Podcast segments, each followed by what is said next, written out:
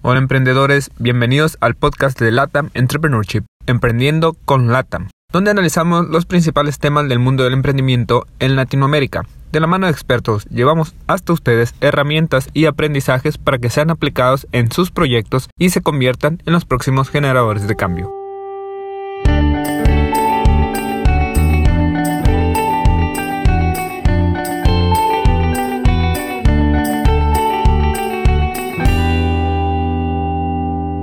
Hola emprendedores, bienvenidos a otro episodio de Emprendiendo con Latam y en esta ocasión tenemos como invitada a Leticia Elizondo. Leticia es de Costa Rica y se desempeña como consultor de desarrollo de liderazgo. Pertenece a The John Maxwell Team y tiene experiencia profesional en temas de auditoría, asesoría y como profesora. Eh, estudió contaduría pública en la Universidad Latina de Costa Rica y tiene un MBA en la Universidad Fundepos. Además, pues es la representante de LATAM Entrepreneurship en Costa Rica. Bienvenida, Leticia. Ay, muchísimas gracias, Gabriel, por esa presentación, ¿verdad? Me siento súper honrada y sobre todo entusiasmada por compartir con, con personas de otros países y México, que tengo un cariño muy especial por unas personas muy, muy queridas en México que tengo el John Maxwell Team y otras en el DF. Perfecto. Pues vamos a, vamos a iniciar y precisamente de eso queremos hablar el día de hoy. Vamos a hablar de cómo fortalecer nuestra imagen como persona y de liderazgo. Entonces, primero, Leticia, creo que me cuentes cómo fue ese proceso, porque tú estudiaste contabilidad, y trabajaste en temas de auditoría, pero actualmente te dedicas a ayudar a personas a fortalecer su imagen y desarrollar su, su liderazgo. Entonces, ¿cómo fue para ti todo ese proceso? ¿Qué te llevó de, de los números ahora a desarrollar líderes? Buena y buenísima pregunta. Mira, yo siempre le llamo a eso como, como mi viaje de transformación, ¿verdad? Porque eh, me desempeñé en el área de auditoría como por 20 años. ¿verdad? Y todo inicia como con el final de una relación profesional que yo tengo con una empresa y sus directivos por más de 15 años, en este caso, de forma ininterrumpida, ¿verdad? Al darse esta, esta, este, este, este final, ya llamo yo, o este adiós, nos permite, en el caso mío, a nivel personal, como hacer un viaje de autoconocimiento y reflexión que de otra forma no hubiera realizado. No sé si me explico, ¿verdad? Si no hubiera tenido, gracias a Dios, esa, ese, ese tipo de, de despedida, empiezo a, a ajustar mis prioridades, a decir, bueno, ¿qué realmente debo yo? ¿Cuáles son mis cuatro patitas del banco, le llamo yo, que son fundamentales para el eje de mi familia?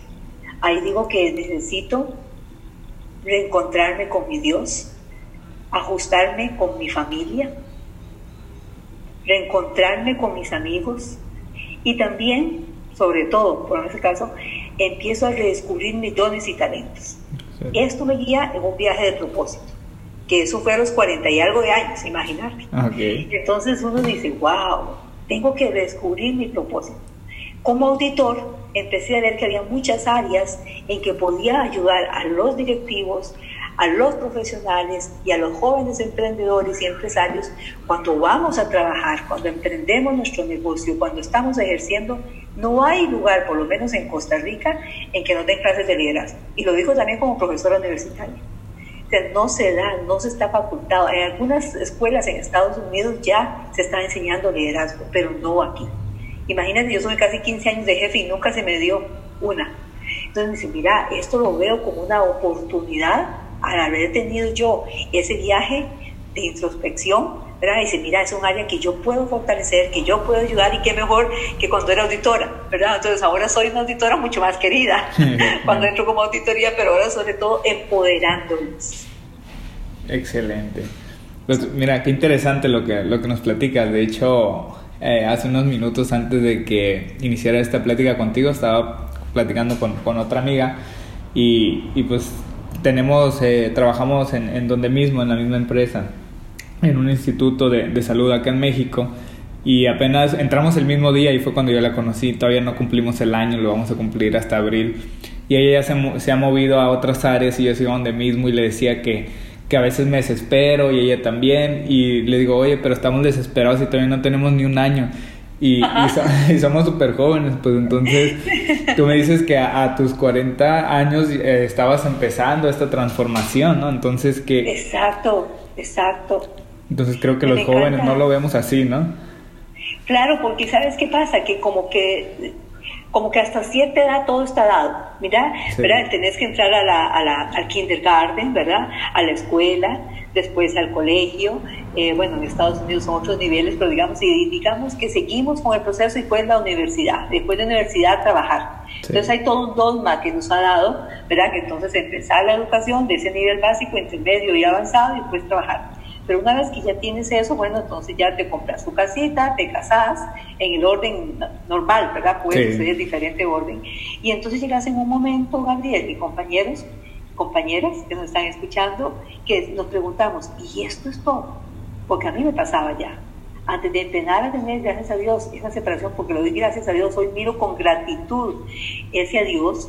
¿Por qué? Porque me permitió hacer ese análisis. Yo estaba en una zona de confort que ya solamente el otro lugar que llegaba era la gerencia general. Entonces, y, un vacío interno, porque a veces sabemos que como que me llena, o sea, me llena la profesión, sí, gracias a Dios, me llena la familia también, me llena, pero había algo que decía, hace la falta algo, o sea, eso no puede ser todo. Y ese todo era por el descubrimiento de mi propósito. Todos tenemos esas semillas de grandeza, esos sueños que se nos han dado, que tal vez hemos postergado. Algunos están relacionados con el trabajo y amo lo que yo eh, lo que yo estudié, pero hay como etapas en la vida, ¿verdad? Entonces digo, hay, algo más, y ese algo más fue que me llevó al propósito, y ese propósito me llevó a John Magultín. Es que es tan lindo, ¿verdad? Yo veo que como que Dios eh, se, se place, ¿verdad? En, pintarlo para cuando uno llegue a descubrir. Sí que hay dos grandes fechas en nuestra vida, que es una, cuando yo descubro, ¿verdad? Eh, ¿Qué es? Eh, vamos, ¿para qué nací? Y otra es, ¿cuál es mi propósito? Entonces, cuando yo descubro cuál es mi propósito, que te lo digo, sigo construyéndolo, pero yo ya sé que es agregar valor a las personas de forma intencional, poder desarrollarlo. Sé que las personas están sentados en una mina de oro y no les es fácil verlos.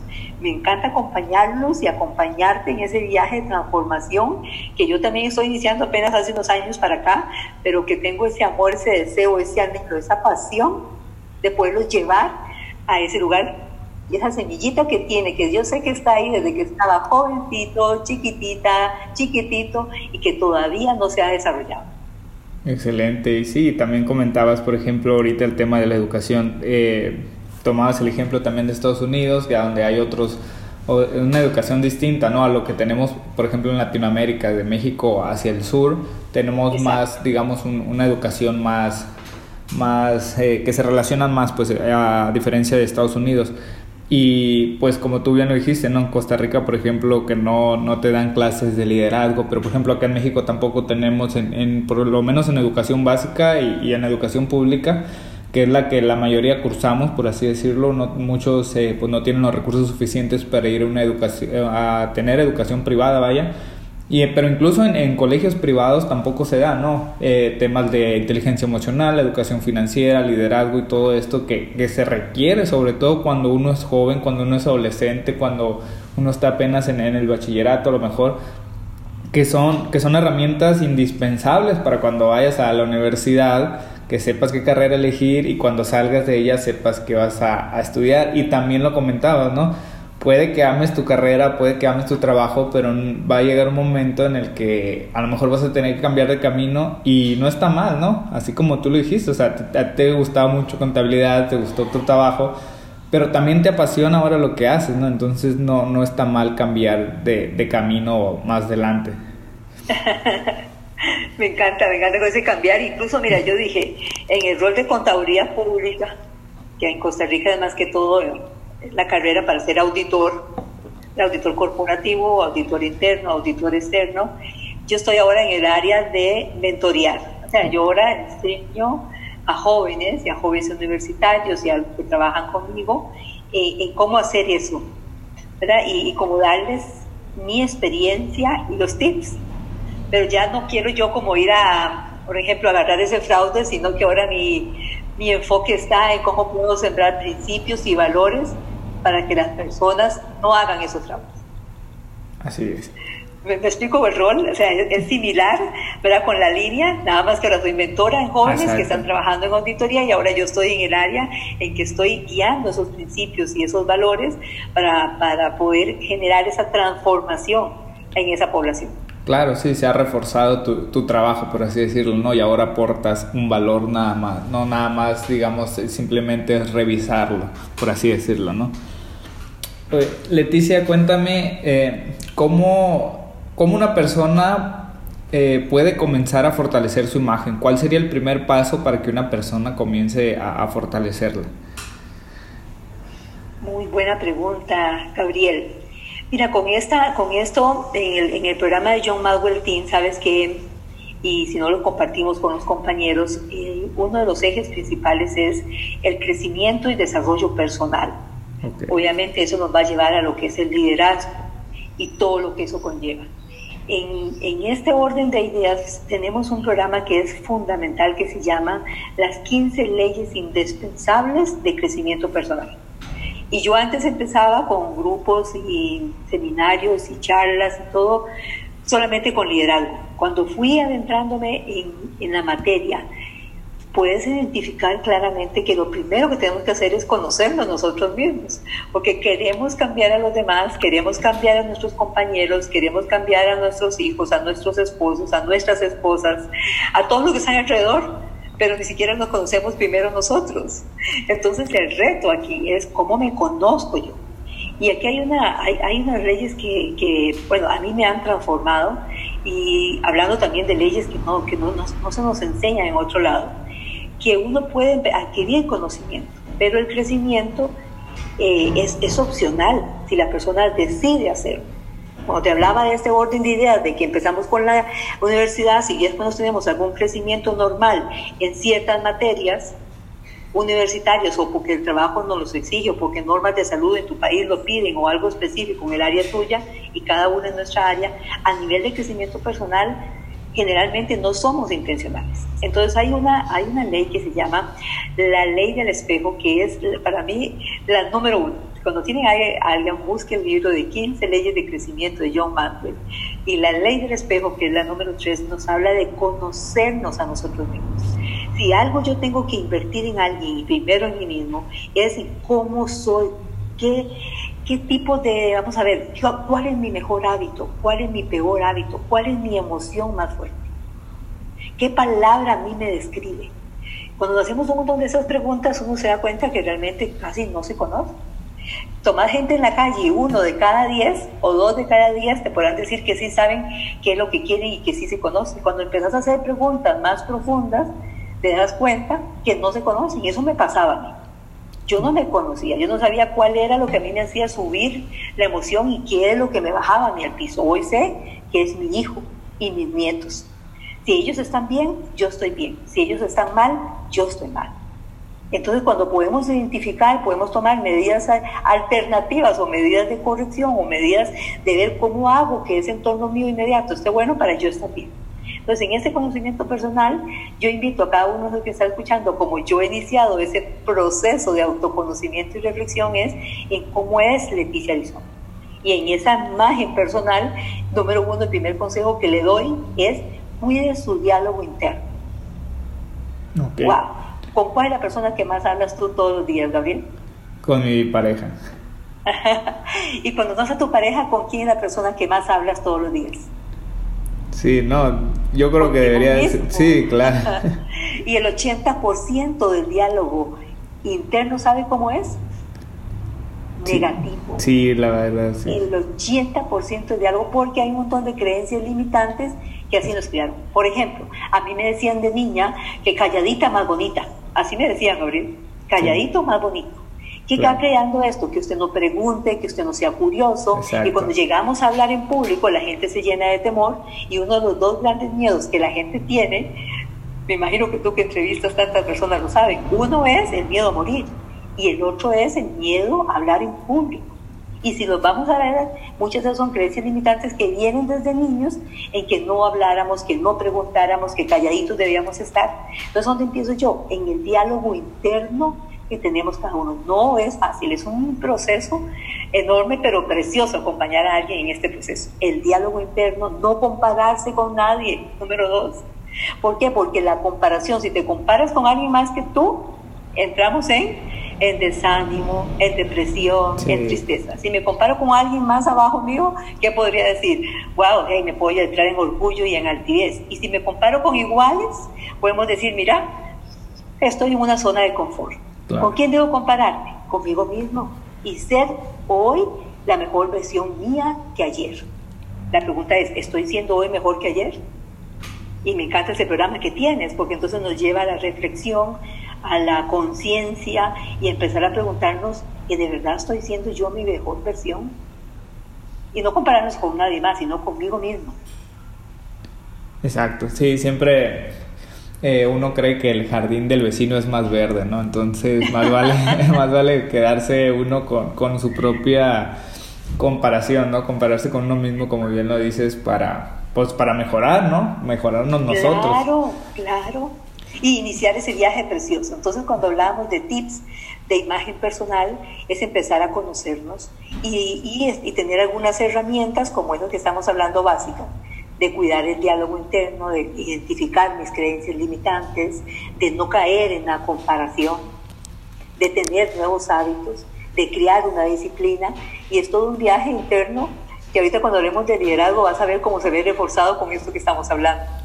Claro, oye Leticia, y también tocas un, tema importante, el autoconocimiento, pero al menos yo, que, que, todavía estoy, digamos, en ese proceso, pues sé que es muy difícil, ¿no? Sobre todo antes de, de, iniciar y saber qué era esto del autoconocimiento, pues era todavía más difícil, ¿no? Saber qué es lo que yo quería.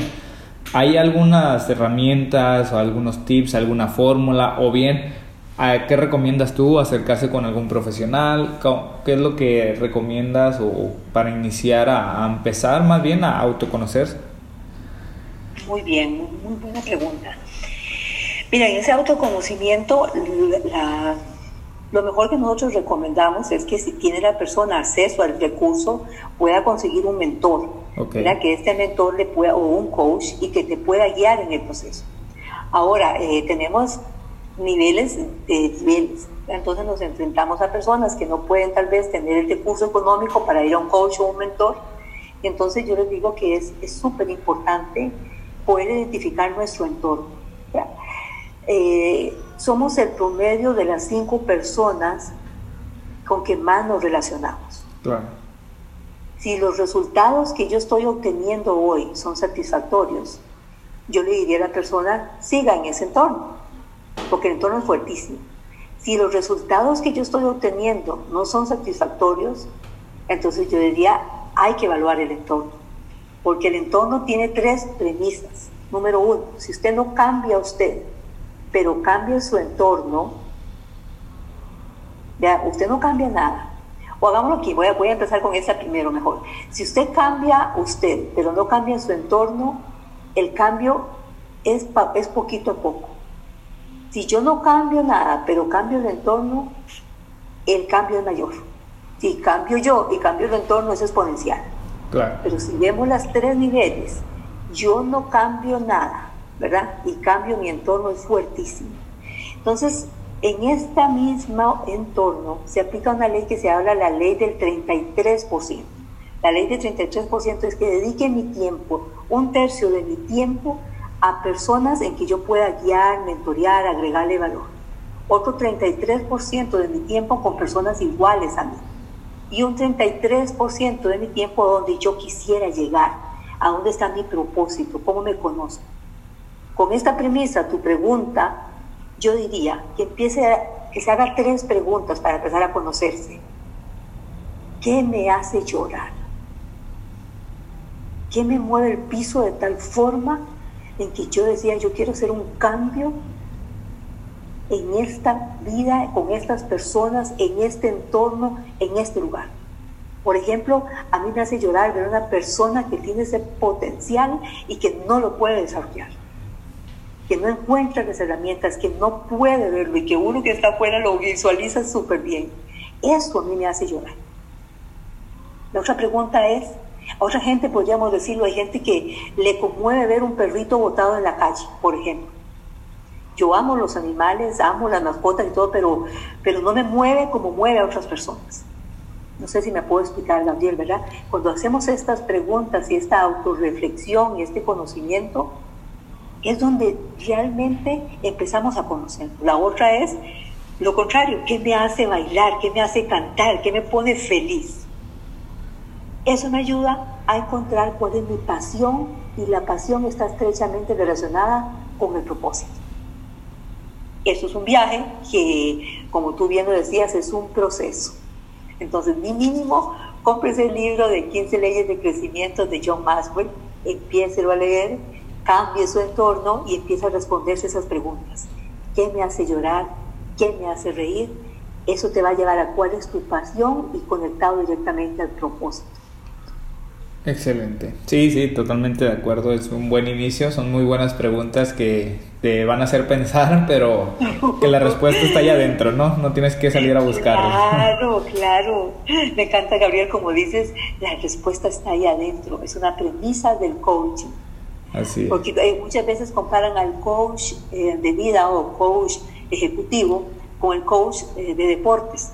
Eh, es completamente diferente. El coach de deportes en la filosofía Maxwell es como decir un mentor. El mentor sí guía y da pasos y debes ir por aquí, por aquí, por allá. El coaching nuestro eh, no es como ese coaching deportivo, es ayudar a la persona a guiarlo a que descubra su propósito, sus sueños y cómo las herramientas por medio de una metodología pero con las preguntas, digo, perdón, las respuestas están dentro de usted. Excelente, claro. Wow, me encanta eso. Es un lugar en que yo te digo, superó totalmente mis expectativas, conectó completamente con mis principios y valores, ¿verdad? Y es exponencial lo que podemos hacer. Así es. Y lo que estamos haciendo. Ahora te cuento el programa, tenga ahí la pregunta si nos alcanza el tiempo, lo que es transformación. Cuando hablemos de transformación, programas de transformación que tenemos que están transformando familias, empresas y países. Excelente, y quiero que me cuentes de hecho de algo un poquito de eso, porque quiero saber cuál ha sido tu experiencia desarrollando líderes, si tienes alguna historia que te haya quedado marcada y que nos puedas compartir. Oh, ok, ok. lindísimo, lindísimo. Mira, en este programa, voy a contar una del programa de liderazgo con John Maxwell. Ok pero eh, eh, John Maxwell tiene varias, eh, como varias empresas. Bueno, ahora va a ser una, una, empresa, un sueño como tal, pero él tiene, por ejemplo, está el John Maxwell Team, que somos nosotros, una de desarrollo de líderes y crecimiento y desarrollo personal. Okay. Pero aparte de él, tiene una equipo que está equipando más de un millón de líderes a nivel de Estados Unidos y otros países. Y también tiene una, que es la que voy a hablar ahorita, que es el John Maxwell Foundation es la fundación de John Maswell, eh, patrocinada 100% por él o algunas empresas afines en principios y valores, que decidieron iniciar un programa que ha sido exitoso en ciertos sectores, en estados en, en Estados Unidos, valga la redundancia, ¿verdad? Que permite aclarar. Y decidieron, vamos a llevar este programa a otros países y primero qué continente, porque lo estaban pidiendo de Arabia Saudita, de Asia, bueno, lo que era Asia, lo que era Europa y lo que era la parte de Latinoamérica. Y él dice, y América, él dice, yo quiero entrar a América. Y escogió como primer país Guatemala. Ok. Después, como hace cinco años, hace cuatro años, escogió Paraguay. Y hace dos años, vamos a cumplir en marzo exactamente, escogió Costa Rica. Te lo digo, por, te cuento de esto un poco porque varios países quieren, ya hay amigos mexicanos míos que quieren, Bolivia, Perú y todo, pero escogió Costa Rica. Dijo, voy a llevar un programa fundamentado en principios y valores. Para que este programa se dé en un país, el gobierno la República tiene que estar de acuerdo, número uno. Número dos, John Maxwell Foundation. Y número tres, una ONG del país que sirva de enlace entre estos dos, entre estos dos organizaciones. Aquí se dio todo ese entorno y empezamos, va a ser dos años, te cuento, este viaje de transformación. Se va a las empresas, ya sea bancos, bueno, empresas públicas, privadas, empresas de deportes, es increíble lo que se ha dado aquí también. Y entonces vamos a dar, vamos a capacitar facilitadores en principios de liderazgo y en principios de éxito para vivir de forma intencional. Me toca ir a un banco y estoy hablando de uno de los valores eh, el valor del perdón. Cuando yo estoy compartiendo sobre este valor, que son 10 valores, pero estoy dando un ejemplo, hay una serie de ejecutivos eh, que por su lenguaje corporal puedes entender que, eh, no les gusta el tema o que hacen como indiferente. Yo aprendí con base en un libro que me leí que entre más gruesa la armadura, más débil es el interior. Claro. Entonces sigo hablando del tema, cuando empezamos a ponerlo en práctica, uno de esos ejecutivos de los que más el lenguaje corporal era como más repelente que tú, hasta 10 veces dice, wow, de verdad que esta coraza está dura, pero como que no entra nada. Y es un reto para uno a la hora de estar enseñando y poniendo ejemplos. Y cuando empezamos a compartir, vea qué, qué duro lo que son los juicios y prejuicios, fue un gran aprendizaje para mí y para la persona. Este ejecutivo empezó a llorar. Wow. Wow. Y uno dice, ¿y qué hago aquí? Porque aquí no estás en una iglesia, estás dando algo de liderazgo y hay otros líderes a la par. Sí. Llevas un vaso de agua, se da una servilleta y propicias el compartir. Y el Señor me dice, tengo siete años de no hablarme con mi hijo. Wow.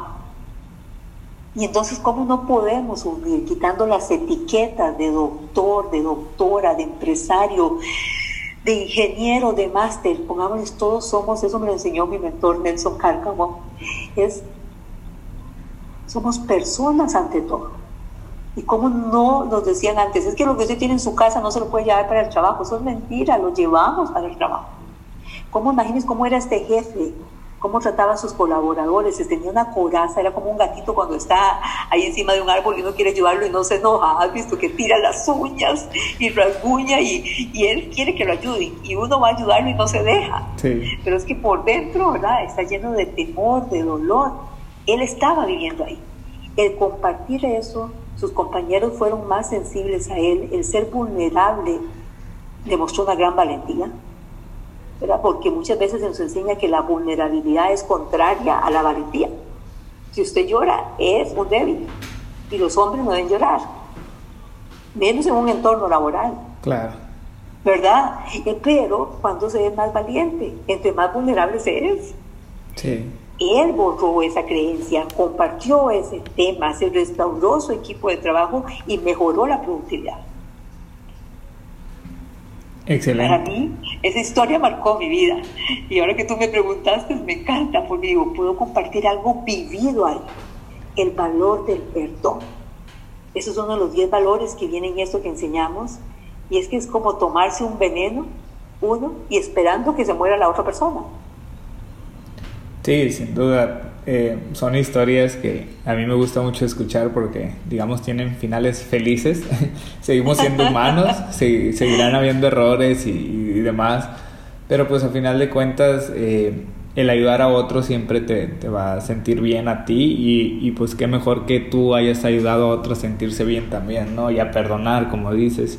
Y más, siendo una relación de padre e hijo, pues qué mejor que que sanar por ahí ese dolor, ¿no? Y, y como dices también, eh, a final de cuentas era algo que, que, no es tan fácil como salir de tu casa y quitarte el abrigo y dejarlo ahí, o sea, no, no era un abrigo, eran problemas que quieras o no traes en la cabeza y terminas mezclándolos con tus compañeros de trabajo, incluso con, con, cualquier persona que te encuentres en la calle, ¿no? Hasta ir al supermercado te, te resulta fastidioso cuando tienes un problema, ¿no?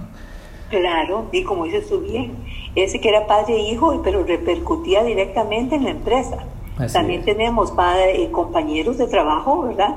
Que también es ahí en ese entorno inmediato y después de, eh, de conferencias. Y yo enfoco algunos de estos valores, aprovechando si el entorno lo permite.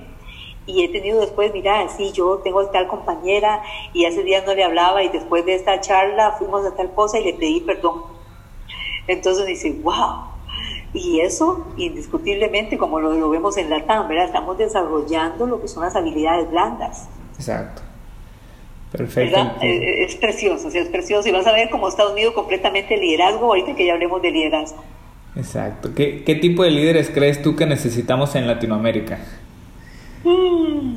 wow. Mm, bueno, mira, Eh, yo primero diría, bueno, uniendo ese tipo de líderes, yo quisiera ver más líderes eh, realmente que amen a las personas, que amen agregar valor, que tengan esos principios de integridad, ¿verdad? Porque se ha hecho un estudio y la gente ya no cree en el liderazgo por la deshonestidad. Exacto. ¿Verdad? Y entonces marca completamente a los que quieren tirarse, por ejemplo, aquí se tirarse, bueno, digamos, a alguien que quiere estar, ahorita están en Costa Rica, ellos estamos a las elecciones, 14 días de las elecciones de alcaldías, ¿verdad? Y entonces cualquiera que quiera ir a un puesto de estos, de una vez se le tilda, ¿verdad? Como corrupto. Y necesitamos que gente buena llegue a esos lugares, pero por esa etiqueta que se ha puesto, ¿verdad? Que también es cierto, se han ganado muchos, pero no todos son así. Entonces, por medio de, este, de esos programas de liderazgo, yo quiero ver ese, ese liderazgo íntegro, congruente, que lo que piensa, ¿verdad? Dice y hace estén en armonía. Sí, totalmente de acuerdo. Y como bien lo dice, no, no, no más en, en Costa Rica, creo que toda Latinoamérica, o incluso a nivel mundial, ¿no? El tema de la política suele ah, pues relacionarse hay, mucho. hay una crisis de liderazgo actual. Exacto. Sí, sin duda necesitamos la política para pues para relacionarnos, ¿eh? entonces es algo fundamental de, de, cualquier país, entonces si tenemos políticos líderes, pues creo que podemos tener mejores sociedades y mejores gobiernos y, y eso se traduce pues en, muchísimos beneficios para todos, ¿no? Entonces creo que también debemos de, fortalecer, como bien lo decías ahorita, el, el tema de, de, la educación a, a edad temprana en todos los países latinoamericanos, empezar a fomentar el liderazgo. Y, y como también lo decías, muchas veces se, se, ha desgastado el término de liderazgo porque muchas personas vienen con la etiqueta de ser líderes, pero realmente no, no tienen nada de, de líderes, al contrario, ¿no? Vienen ahora sí que, que queriendo incluso a veces hasta estafar a otras personas y manchan la, la imagen del líder cuando realmente debería ser una figura pues importante en cualquier organización, en este caso por ejemplo que hablamos de emprendimiento, debería de, lo, cada emprendedor debería saber por lo menos lo básico del liderazgo para que pueda transmitírselo a su equipo de trabajo una vez que, empiece su proyecto. ¿no? Claro, y es que creo que ahí va la pregunta básica porque acabas de marcarlo muy bien, Gabriel, o sea, las suposiciones que tenemos todos, ¿verdad? Independientemente del nivel de lo que es un líder. Entonces yo creo que la premisa es que hablemos es qué es liderazgo. Ok, cuéntanos qué es. Vamos a empezar por ahí. ¿Qué es el liderazgo? ¿Qué es el liderazgo desde el punto de vista estudiado por mi mentor? Que no puedo dejar de, no mencionarlo porque él, él, tocó mi mente, transformó mi forma de, de, de pensar en el sentido de que tiene 72 años de edad, 50 años de enseñar del tema y si tú vas a googlear ahora lo que es liderazgo, puedes tener 800, 860 millones de resultados. Yo un poco lo googleé para ver cuánto salía. Imagínate. Y él concluye hoy, 50 años después, lo mismo que decía hace 50 años. Y define qué es liderazgo en una sola palabra. Ok, ¿cuál es? Es influencia. Sí, totalmente de acuerdo. Es influencia, nada más y nada menos. Exactamente. Y de hecho, ahorita que, que lo mencionas, fíjate, te, te, interrumpo un poco. Pues últimamente, en los últimos años, se ha puesto muy de moda, sobre todo entre los jóvenes, el término de influencer. Y, y este término me agrada, pero también se ha malgastado, por así decirlo, porque un influencer, pues es, es un líder, ¿no? Es una persona que tiene influencia eh, sobre un tema en específico, pero muchas veces se ha puesto este término a personas que realmente no aportan valor a los demás. Y, y lo digo pues porque hoy vemos las redes sociales y, y, vemos personas que sí tendrán muchos seguidores pero realmente no les aportan nada. En cambio hay influencers hay personas que realmente aportan valor conocimiento ideas y demás y algunos tendrán algunos seguidores, pero no tienen el impacto como lo tienen estos otros que realmente no aportan nada, que se viralizan súper rápido, pero que sus temas realmente, pues como lo digo, no aportan nada a la sociedad. Entonces me, me gusta ahorita que dijiste que un líder es, es alguien que tiene influencia, ¿no? Entonces, totalmente claro, de acuerdo. Y lo que dices tú de los influencers, porque yo soy una, yo siempre digo, yo soy una abuelita tecnológica. me encanta, porque parte también lo que me ayudó eso, y, hablando ahora de la ley del legado, eh, una gran motivación, aparte del, punto decisivo de ya fundar mi propia empresa y salir del mundo corporativo, que fue todo un reto y, yo les puedo decir que eh, en los últimos siete años soy mejor profesora de lo que fui antes, soy mejor profesional porque ahora sí soy emprendedora. y antes enseñaba este tema, pero no con el bagaje que lo enseño en los últimos siete años. Porque es diferente cuando tenés el salario, ¿verdad? Que no está mal y, todos tenemos diferente experiencia, pero ya al entrar en este mundo y poder hablar del tema de emprendedurismo y emprendedor y pasar a ser empresario, eh, es muy diferente cuando ya estás viviendo, ¿verdad? Cuando tienes los soldaditos de frente, digo yo. Exacto, Entonces, ahora también yo les puedo decir, yo, yo he vivido eso. Entonces, una de las premisas del liderazgo es esa influencia. Y tú lo dijiste muy bien, para bien o para mal, pero nos guste o no nos guste, si usted se dice que es un líder y no tiene seguidores, usted está dando un paseo y nada más. Exacto. Nos guste o no nos guste, porque liderazgo es influencia. Y si yo no tengo seguidores, estoy dando un paseíto, nada más. La pregunta es, ¿qué puedo hacer? ¿Verdad? Porque si el liderazgo es influencia, hay una pregunta fundamental que se tiene que hacer. ¿Cómo tengo mayor influencia? Claro. ¿Verdad? Y la ley de influencia eh, mencionada de John C. Maxwell dice que la influencia se gana en la medida en que yo agregue valor a las personas de forma intencional. Para eso hay todo un curso como de siete semanas. Pero explicándolo es, ¿qué es influencia? Agregar valor a las personas de forma intencional. Claro. Sí, totalmente de acuerdo ahí también. Mayor valor, mayor influencia, por ende, mayor liderazgo. Vea qué linda la escala. Sí, Entonces, bueno. ¿por, qué alguien influencia en tu vida, Gabriel? ¿Por qué alguien? Cuando yo le hago la pregunta en los seminarios y talleres, digo, ¿quién influenció en tu vida? Si tuvieras que enseñar a una persona, ¿quién es? 90% de las veces me dicen mi mamá o mi papá. Sí. me encanta. Otros me dicen un profesor otros me dicen, ah, fue un tutor o un guía espiritual, etc. Pero 90% de los casos un papá, un hermano, una mamá, un tío. O sea, fue alguien, tuve algo especial, un muchacho me encantó, me dijo, mi abuelito, y eso de cuando yo nací, ya él había muerto. Wow. Aquel legado. Eso habla de la ley del legado, la ley 21.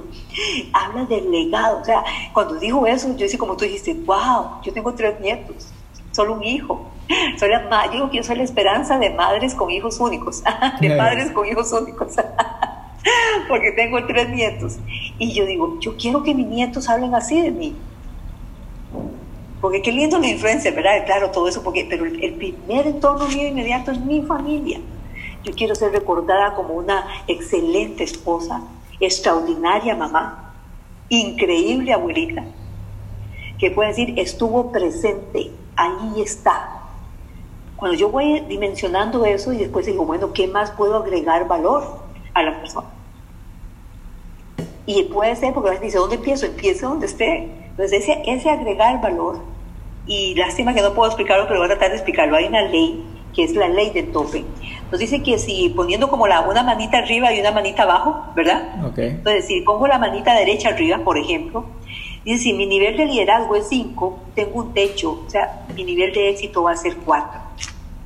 Si mi nivel de liderazgo es 5, es como una tapa, ¿verdad? Como un techo, la otra manita no va a poder, va a tratar de subir y subir ahí, pero va a estar en 4.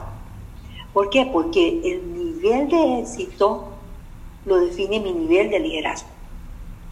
Y ahí viene entonces otra pregunta que nos hacen siempre. ¿El líder nace o se hace? Sí, es, es, es típica, ¿verdad? Sí, es muy común. es muy común. Entonces bueno, eh, eh, y me encanta como, como mi mentor nos dice también, y dice, bueno, nunca he visto un líder que no haya nacido. también. Por supuesto, sabemos que no es lo que están preguntando, ¿verdad? Pero eh, la pregunta sí, hay, hay, una ley de intuición, hay un carisma innato que algunas personas nacen con ese carisma. Pero también tenemos la muy buena noticia que el liderazgo lo podemos aprender, lo podemos desarrollar. Ahora, el carisma es la puerta de entrada, que es un 20%. Lo demás, el 80% adicional, lo da la disciplina. Por eso vemos muchas personas con un liderazgo innato que no pasa más allá, porque no tienen, no son disciplinados, no desarrollan eh, conocimientos, experiencia y todo lo demás, y los vemos compañeritos de escuela, colegio, universidad, que uno decía, wow, voy a llegar muy y no llegaron. ¿Por qué? Por falta de disciplina. Llega un momento que la disciplina supera el talento. En cambio, imagínate si tenemos los dos. Si tenemos el carisma, el talento, ahora y tras de eso la, nos nutrimos, nos formamos en esa área, bueno, no puedo yo decir que es exponencial. Pero si no lo tengo y hay gente que empieza disciplinada y es el 80%, logran cosas inimaginables. Totalmente Entonces de tenemos, verá lo que, lo que acabamos de definir. Entonces, ese tope, claro que se puede subir. Puedo subirlo de 5 a 6, a 7, con una formación y podemos desarrollar esas competencias. Y si ya tenés el carisma innato, bueno, qué maneras de ayudarlo a ser eh, más disciplinado. Sí, será más fácil, ¿no? El camino. Mucho más fácil. Ah, entonces hablábamos de la suposición y liderazgo. ¿verdad? Cuando hemos hablado que si el liderazgo es influencia, ¿verdad? Y la influencia se desarrolla agregando valor a las personas en cualquier entorno, podemos desarrollar más. Hay varias suposiciones que la gente se hace por lo que tú hablabas hace un ratito. Cree que el título o el puesto o la posición es liderazgo. Y no es así. Alguien dice, estoy esperando a tener una posición. La posición, hay cinco niveles de liderazgo. El nivel de posición, estamos hablando de jefe jefe de departamento, gerente, es el nivel número uno. Y es donde podemos llevar de un líder que es jefe, una persona que es jefe, llevarlo a ser líder. Pero no necesariamente vemos un montón de personas en las empresas, en las familias, en las organizaciones que no tiene el título o el puesto, pero que es un líder. También tenemos lo contrario. Otra suposición, la gente dice, ay, cuando tenga la suficiente mm, experiencia laboral, o si estamos hablando como de madurez. Tampoco. Si fuera cierto, un montón de personas de 50, 60, 70 años serían maduras y vemos un montón que no son maduros. Sí. Porque la madurez no viene con la edad, igual el liderazgo no viene con la edad. Esto viene con la intencionalidad.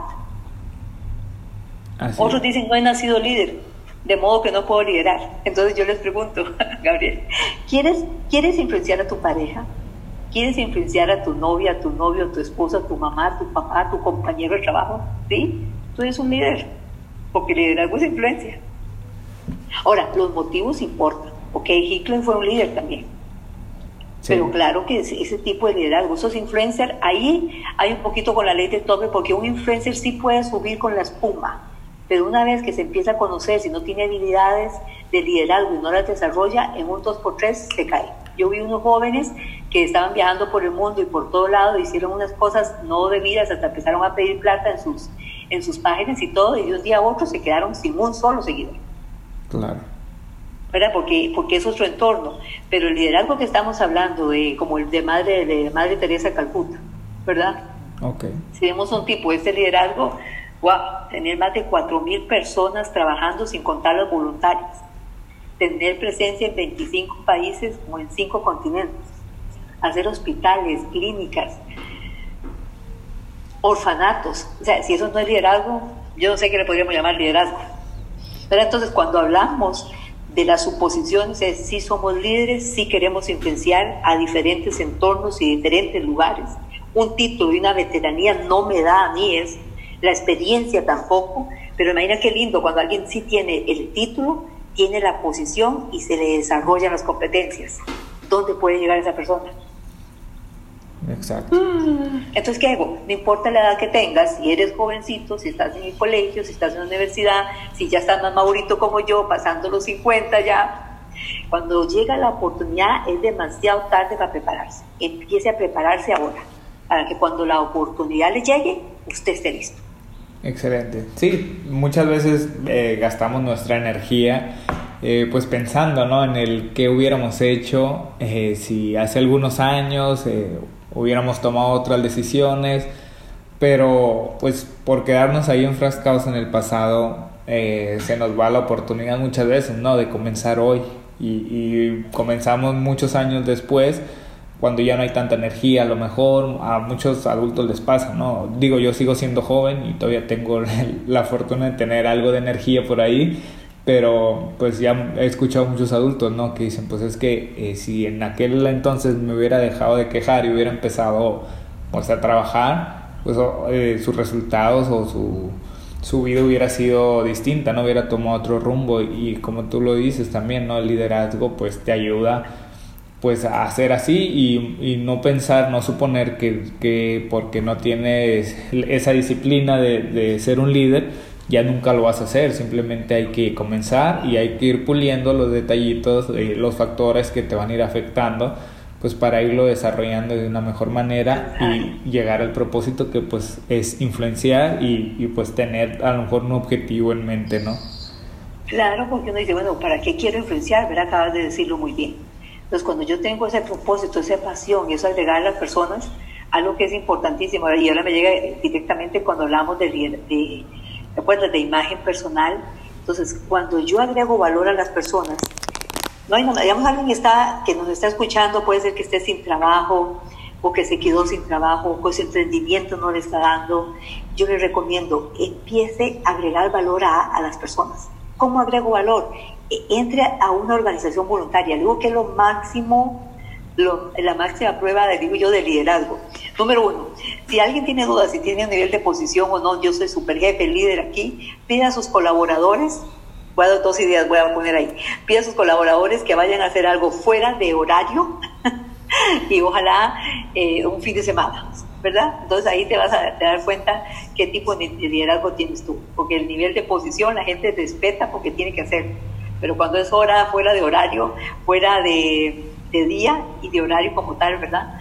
Eh, la mayoría de la gente no va si la persona que está en esa posición no es líder. Entonces ahí te pone un reto, ¿cómo puedo mejorar? Número dos, si no tenés trabajo, si eres emprendedor, además, bueno, ¿en qué área yo puedo empezar a agregar valor? Por ejemplo, aquí hay organizaciones que van a las playas ah, y empiezan a quitar la basura de las playas. Todo esto es un voluntariado. En Latam tenemos un montón de jóvenes universitarios que decían, quiero agregar valor y ya tenemos un montón de jóvenes aquí agregando valor de forma intencional. Yo quiero que estas, estas capacitaciones lleguen a más jóvenes, que lleguen a emprendedores y ahí están sembrando su trabajo. No es posible sentirse mal cuando estás ayudando a otros. Exacto. Empezás a salir. Haga lo correcto aunque sea difícil.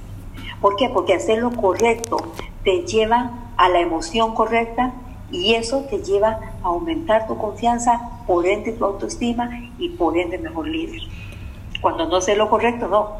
Todo tiene una, una cascada. Pero entonces, eh, e, esas pequeñas habilidades que estamos hablando a nivel de imagen personal, de autoestima o el espejo, lo que ven los demás en nosotros, van a influenciar directamente en el líder que somos, porque al final los líderes que son personas, entonces, como administren su vida, su entorno, sus hábitos, su familia, sus finanzas, así lo van a hacer en la empresa que lleguen o en su emprendimiento también.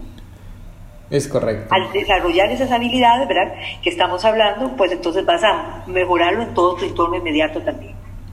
Cuando hablamos de ese liderazgo, yo siempre les digo que poder desarrollarse a sí mismo y, y les digo, les hago esa pregunta también que la voy a lanzar contigo, es el mayor reto de liderazgo, ¿cuál es?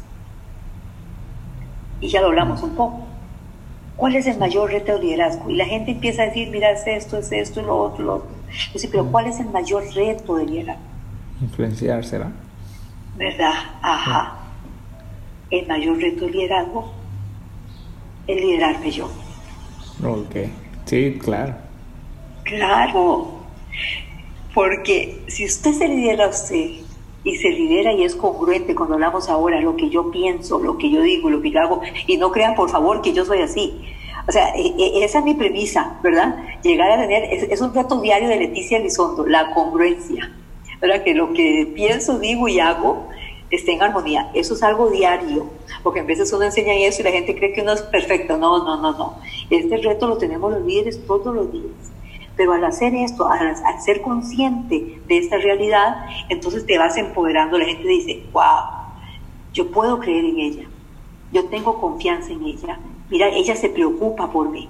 Cuando la gente se siente que tú, que te importa, que pueden confiar en ti, que tú les agregas valor, empezar a hacer influencia para esa persona. Hay una ley que transformó mi vida y que se llama la ley de conexión, que dice que, que antes de llegar a la razón, el líder primero debe tocar el corazón. Y esa te lo puedo decir siendo auditor como pegó, porque uno está con políticas, procedimientos, manuales. Imagínate lo cuadrada que era yo. Sí, me imagino. para que un auditor te diga ahora que para llegar a la razón, primero hay que tocar el corazón, es porque ha habido una transformación en esa persona. Es correcto. La pregunta es entonces, ¿cómo tocamos el corazón? ¿Cómo enseñamos a los líderes a tocar ese corazón que ha sido endurecido por lo que ha vivido, para que sean, mm, para que puedan conectar con su, con su gente? Porque a la hora de conectar, la gente no va a seguir a un líder con el que no se lleva bien, a no ser que tenga nivel de posición uno, que es, que es porque es jefe y punto. Pero si podemos llevar a cambios de transformación, a resultados, la gente no va a trabajar con personas que no se llevan bien. De hecho, la estadística dice que el 65% de las personas renuncian, no a las empresas, sino a personas. Sí.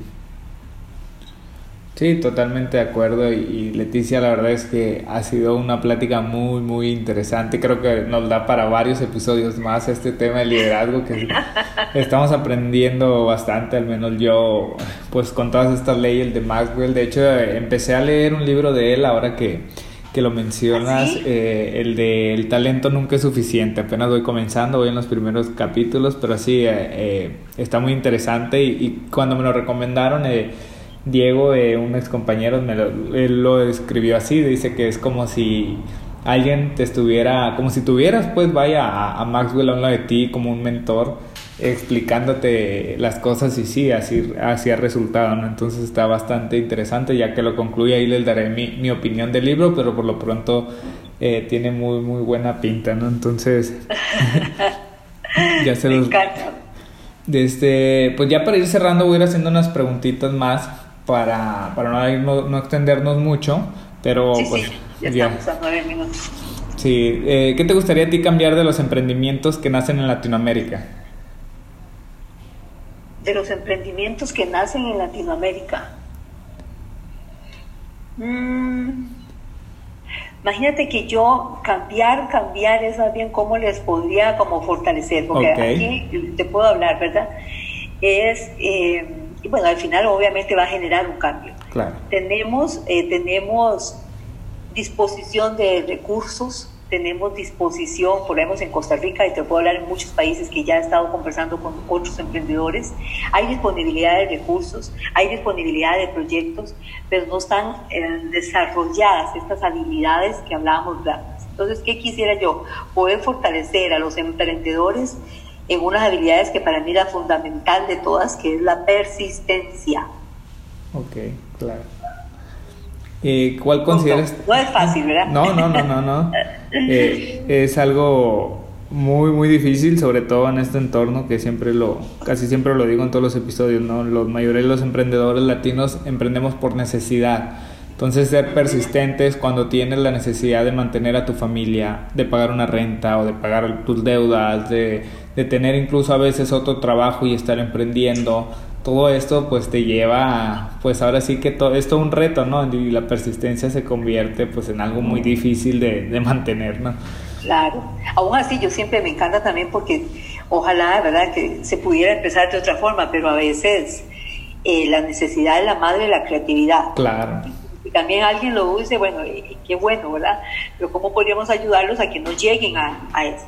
¿Y cómo, yo, ¿Y cómo ayudarlos, ¿verdad? En esa persistencia a que lleguen a ser líderes de verdad, de influencia positiva, fortaleciendo esas habilidades de conexión, comunicación, que puedan, o sea, porque muchos líderes comunican pero pocos conectan. Entonces, ¿cómo ayudarlos a que conecten para que aumenten su influencia y por ende sus resultados? Excelente, sí, totalmente de acuerdo, es una buena pregunta. ¿Cuál consideras tú, Leticia, que, que es la característica más importante que todo emprendedor debe de tener? Wow, digo, creo que se la respondí casi antes. no, pero voy, voy, a decirte por qué. Sí, sí. Hay un libro que me encanta de Napoleon Hill. Sí. Eh, me imagino que lo has leído. Y está entre los más leídos a nivel de emprendedores y a nivel de éxito, que es como, como bueno, hay dos que me gustan. Bueno, el de Napoleon Hill es eh, Piensa y hágase rico, y el de James Allen como un hombre piensa. Okay. y una de las características de los 13 pasos que más se da y los ejercicios que yo hago con mi gente es que, y lo he hecho a nivel personal, vuelvo a asistir en la persistencia, porque viene todo lo que dice, mira, yo tengo principios, yo tengo valores, yo quiero dejar un legado. Pero usted puede tener una muy buena idea, usted puede tener muchas ganas de hacer algo, pero cuando ya se viene lo difícil, cuando se vienen las pruebas, cuando es mantener la actitud positiva, es la persistencia lo que te hace prevalecer de todo lo demás. Entonces, si yo le puedo ayudar en esa persistencia, que para mí es como la ley de Pareto, es el 80% del éxito de las personas, yo enumero esa. Correcto, sí, también estoy de acuerdo con, con, ese consejo. Y pues ya para terminar, Leticia, por favor compártenos eh, tus redes sociales, un medio donde te pueden contactar aquí todos los que nos escuchan, pues para saber más de ti o si quieren a lo mejor pues que les ayudes con el tema de, desarrollar perdón, su liderazgo, de reforzar su, su imagen, tú cómo que nos puedes recomendar y, dónde te pueden contactar. Ah, muchísimas gracias. Mira, yo estoy, bueno, estoy en, eh, les dije que era una abuelita tecnológica, ¿verdad? Entonces estoy en LinkedIn como Leticia Elizondo. Okay. También estoy en Instagram como Leticia Elizondo. En Facebook tengo Leticia Elizondo y Tis de Plenitud Life, pero ahí es más como crecimiento personal. Pero ahí también. Y estoy también en la página con John Maswell, la página web de John Maswell, leticiaelizondo.com. Entonces, en cualquiera de estas me pueden localizar hasta mi número de teléfono en WhatsApp también podemos conectarnos y podemos hacer enseñanzas virtuales o presenciales. Y yo quiero que recuerdes que yo quiero acompañarte en ese viaje, que quiero ayudar, ayudarte a descubrir tu potencial o tu propósito si no lo tienes, pero quiero ser parte de tu éxito. Excelente, pues muchas gracias Leticia, la verdad es que estuvo bastante interesante y, y por qué no dejamos las puertas abiertas para seguir platicando en otro episodio, a lo mejor eh, una segunda parte de lo que hemos platicado ahora o tocar otro tema, pero pues muchas gracias por ahora, por habernos pues dado estos minutos de, de mucho valor y mucho entusiasmo y mucha motivación sobre todo. Y Gabriel, bueno, yo quiero aprovechar, no sin antes agradecerte porque ya tú estás siendo una persona de influencia, porque estás agregando valor de forma intencional. Tener un trabajo, tener la familia, aprovechar un espacio para hacer esto con la, el propósito de agregar valor a los emprendedores, me demuestra que tienes un corazón de líder, agregándose valor a las personas. Entonces valoro tu tiempo, valoro ese amor y esa pasión por lo que haces. No te conozco personalmente y todavía no te conozco casi solo una foto que tienes en LinkedIn, pero solo compartimos el mismo corazón. Entonces dice que personas, me encanta compartir con personas que marcan la diferencia en un momento, ¿verdad? Que se puede marcar la diferencia y en un programa como este tuyo, que es y unido con la TAM, ¿verdad? Marcando la diferencia. Estás pasando de lo, el pensamiento a la acción para tu juventud, de verdad me, es una inspiración para mí compartir ese espacio.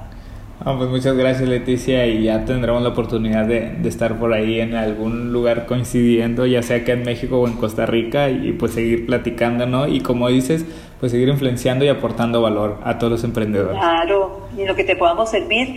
Estos liderazgos, te digo, estamos apenas una pincelada, se puede entrar hasta por una ley específica nada más, solo principios también.